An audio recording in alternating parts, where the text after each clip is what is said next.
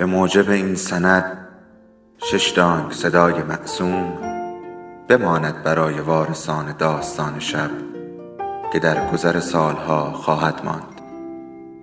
ارادتمند داستان شب.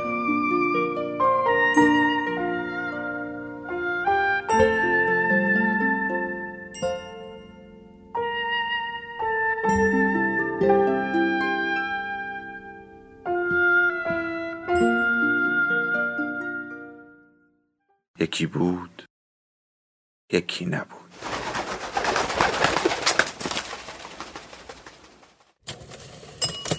آنچه گذشت مجموعه است که در پنجشنبه شبهای پاییز 1399 توسط صفحه محترم داستان شب منتشر می شود.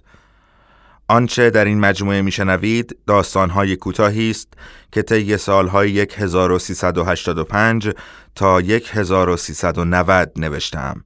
این داستانها بیشتر در زمان دوره ها و کارگاه های داستان نویسی نوشته شدند.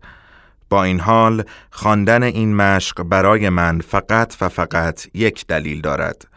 چه دلیلی؟ اینکه یادم نرود چه بودم و از کجا شروع کردم. محمد امین چیتگران. این داستان برباد داده. قسمت اول. صدای باد که می آید می ترسد همیشه همه چیز از ترس شروع می شود آخرین بار باد وقتی تمام هستیش را با خود برده فهمیده بود که باید از باد هم ترسید. حیات خانه را کرده بود قبرستان خاطراتی که فقط خاطره بودند. دفن می کنند تا دفن نشوند. به خاک می سپارند تا به خاک سپرده نشوند. و او حالا پیش درستی کرده است و همه را دفن کرده بود. فقط او مانده و خانه ای که سالش به زمان رضاخان می رسد و کلاقی که چند ماهی است بالای درخت چنار لانه کرده بود سال نو او از شب یلدا شروع می شود وقتی کرسی را وسط اتاق می گذارد و به تعداد همه آنها بشقاب روی کرسی می چیند و پایش را دراز می کند زیر کرسی و منتظر صدای در می ماند. وقتی شب می گذرد یادش می افتد همه را زیر همین حیات کنار حوز خاک کرده است. ترسناک است اما پدرش گفته بود دفن می کنند تا دفن نشوند.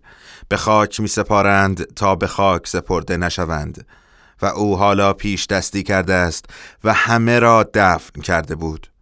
آن روزی که خبر پدرش را قبل از فوت سردار جنگل آوردند و دو روز بعدش جنازه عبدالله را در کنار رودخانه پیدا کردند و دیدند جای گلوله روزها روی سینهش پیداست فهمیده بود که همه چیز تمام شده است.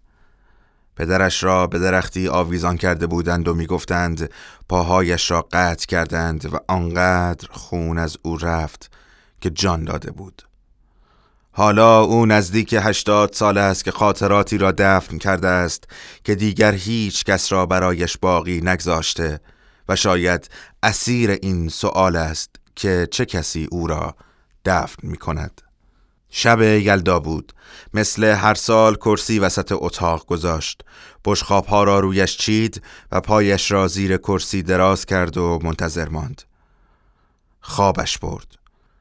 مملکت را فروخته بودند. روزها از شمال در حال پیشروی به سمت تهران بودند.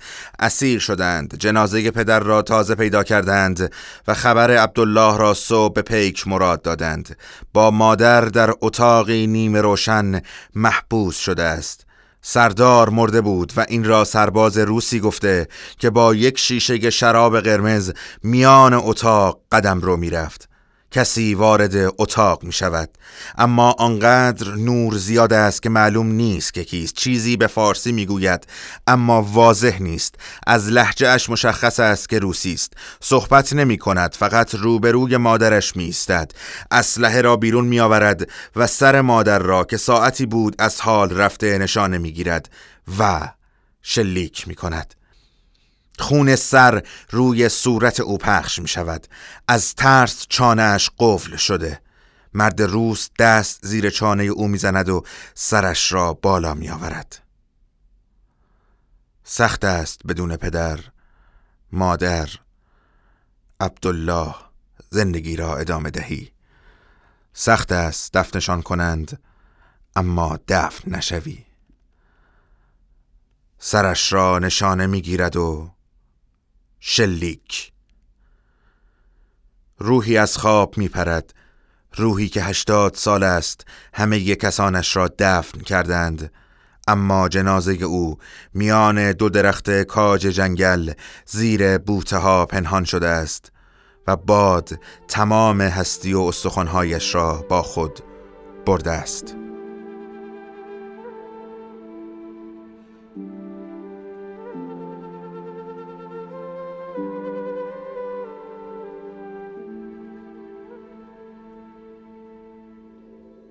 داستان شب بهانه است.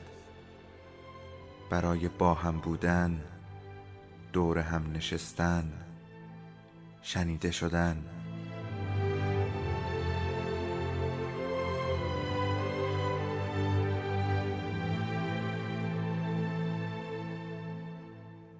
صدای افسانه ها رو میشنویم.